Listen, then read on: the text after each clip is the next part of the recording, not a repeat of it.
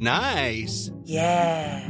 What you're hearing are the sounds of people everywhere putting on Bombas socks, underwear, and t-shirts made from absurdly soft materials that feel like plush clouds. Yeah, that plush.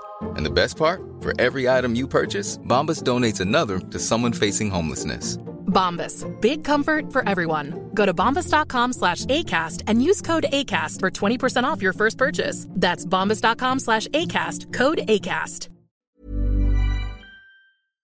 Education officials have released guidelines to help children and teachers with online learning. But apart from the screen time and the learning modules, how can parents and teachers protect students from online hazards? And the United Nations Human Rights Council opened with their 45th session this week. Guess which country they talked about? Mula po sa Quezon City, ako si Robbie Alampay, Puma Podcast. At ako si Inday Espina Varona. It's September 16. Ito ang Teka Teka, ang balita para sa mga huli sa balita.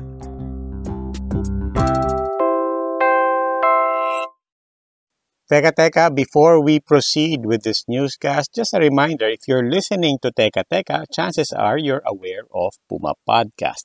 And if you're a follower of Puma Podcast, please be aware we have now put Teka Teka on its own channel.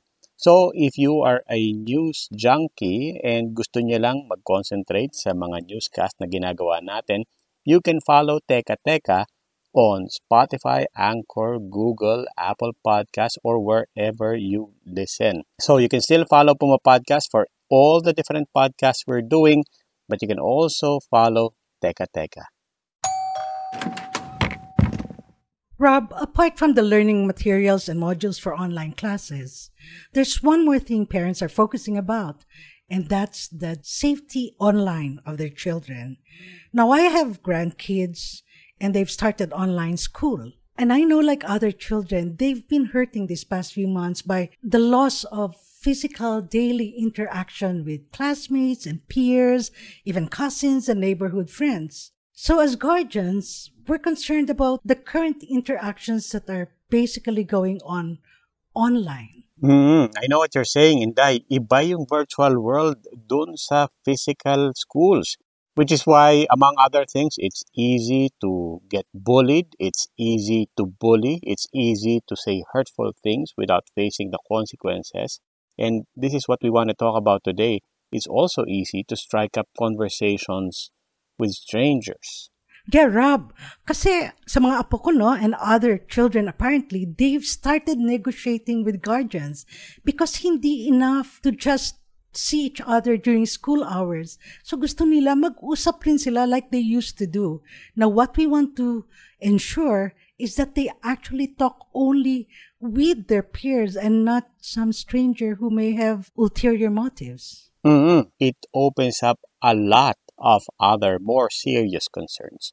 Our producer, Kat Ventura, did a bit of a deep dive into this topic. Hi, Robbie and Inday. Medyo sensitive ang topic na online sexual exploitation of children. But it's such a big global problem, may shorthand na yan eh. It's OSEC, OSEC, Online Sexual Exploitation of Children. And we've seen reports under lockdown na yung OSEC cases tumataas daw. And we're not even talking about the dark web yet. This is being monitored starting on the level of social media. Halimbawa, parents posting photos of their kids or babies, tapos people commenting things like, pwede mo bang pasayawan yung bata, pahingi ng pictures, and so on. And now that children are going back to school and having their classes online, adults, parents, and education advocates are starting to worry. The concern is OSEC will be a continuing and rising problem with more children actually being required to spend more time online. Kinausap natin si Attorney Lawrence Aritao. He's from the International Justice Mission Philippines about the challenges for government, law enforcers, educators, and parents. There definitely have been reports from trusted partner agencies. You have the UK National Crime Agency that actually predicted a rise in online child sexual abuse during the pandemic. And then you had the We Protect Global Alliance confirming through their intelligence brief that there's a high probability of an increase in child sexual exploitation. In our casework, we found that the median age of victims was 11. The youngest is less than one year old. We've had like 20, 25 day old victim. A victim was about 25 days old. Just to give an understanding of why we see this as, as one of the most horrific types of offenses. May sariling mga anak si attorney, so tinanong ko rin siya. How does he prepare his kids? What does he tell them?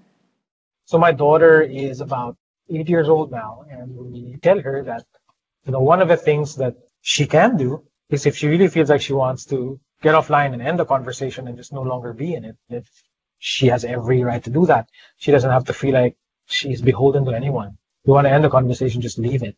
But it's not enough for parents to just tell their children what to do and how to act online. Attorney Law highlights the importance of being aware of the people who your child interacts with. It's really understanding who is in their life and who might have ill intent. Um, so it's not so much about tech solutions per se. And this is a, a real case that I'm referencing. There was um, a young girl who said to her parents that she wasn't comfortable with the way someone was actually talking to her online. And it turned out that that person was already trying to groom sort of behavior, asking for types of images, not explicit at all to begin with, but just maybe slightly revealing, for example. And so they were able to kind of catch that behavior and protect the child. But those are red flags you can look out for.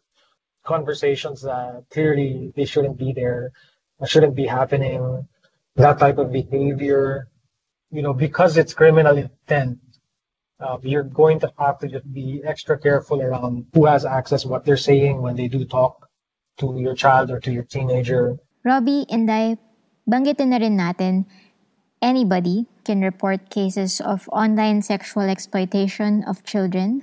The number is 1343. Ito yung number ng Department of Justice, Interagency Council Against Human Trafficking, And for smart subscribers, pwede rin nilang i-text ang END OSEC to 744464. Maraming salamat, Kat Ventura. Now, still on online learning, the Department of Education has set up guidelines to regulate online classes.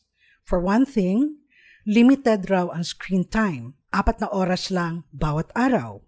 So one hour for kindergarten, 1.5 hours for grades 1 to 5, 2 hours for grades 6 to 8, apat na oras para sa grades 9 to 12.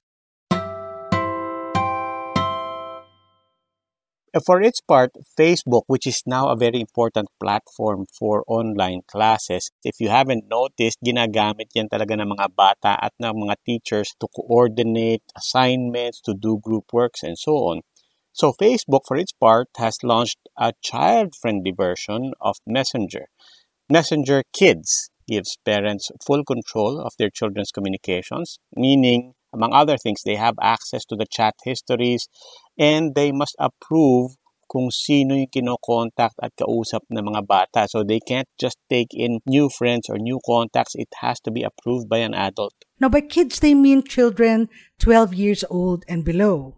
And this is, of course, only a messaging app because kids don't need to create a Facebook account to access Messenger for kids. Facebook, anyway, won't allow you to create an account unless you're 13.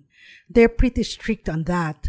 But, Rob, we know these are digital natives. Ang tanong ng isang kaibigan is, what about kids out there who may have learned to go around and learn to fake identities? Maybe we should talk about that sometime.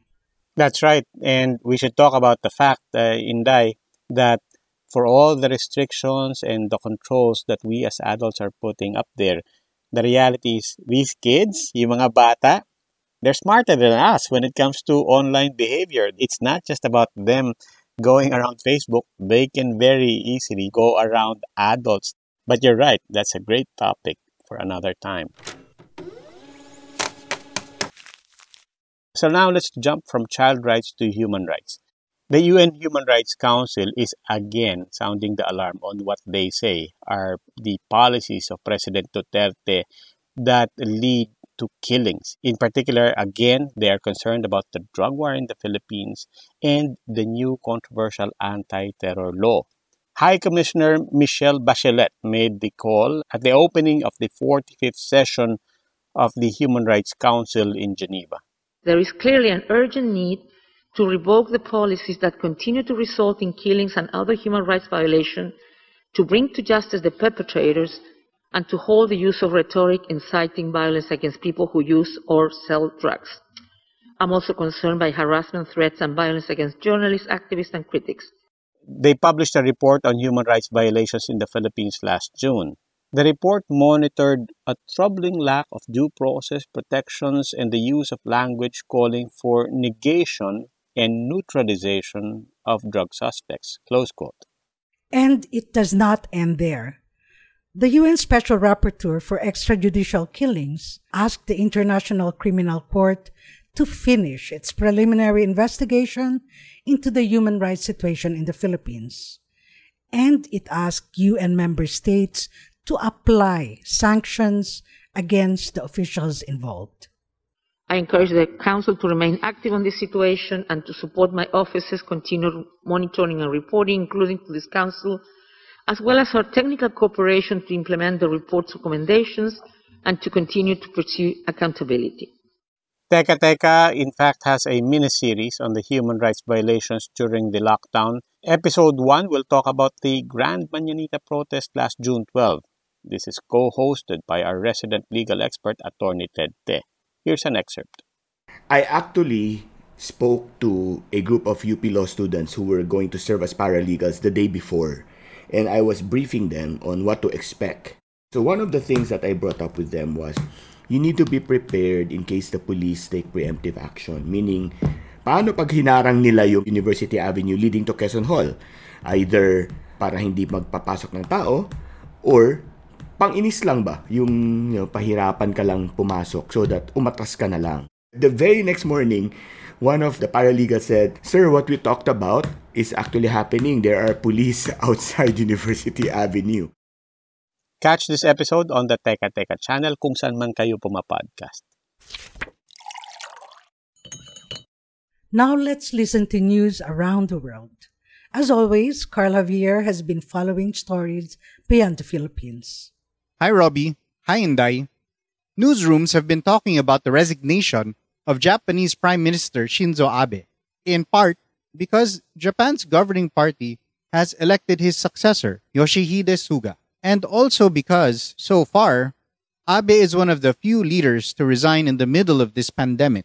This is a difficult time for any country, not just Japan, to transition to a new leadership.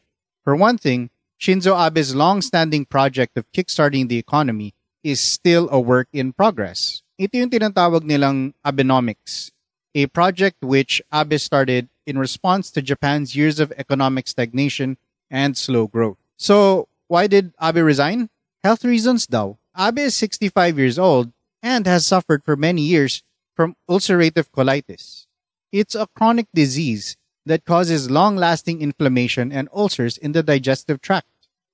And this is not the first time Abe resigned because of health reasons. He also resigned from a previous term as Prime Minister in 2007.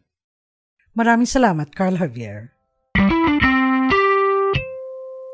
Okay, eh, ngayon sanay na kayo. Before we end, let's end with something light. I don't know if you've heard the news Inday, but apparently scientists are very excited by potential signs of life on other planets, specifically a neighboring planet, and we're not talking about Mars.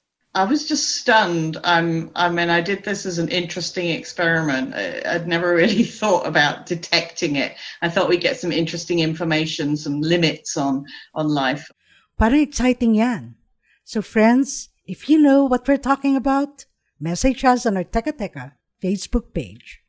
And nahulaan nyo ba yung mystery sound in our last episode?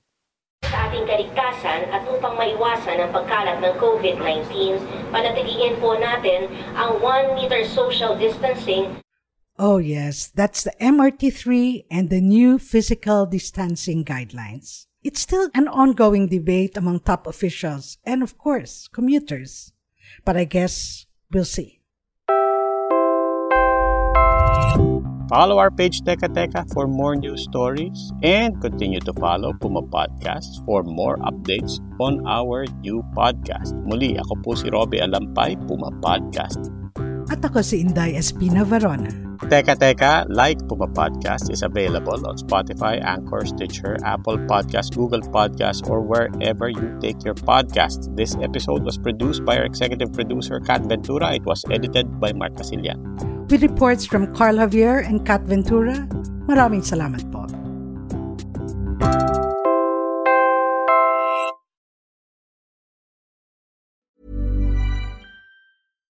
When you make decisions for your company, you look for the no-brainers. And if you have a lot of mailing to do, stamps.com is the ultimate no-brainer. It streamlines your processes to make your business more efficient, which makes you less busy.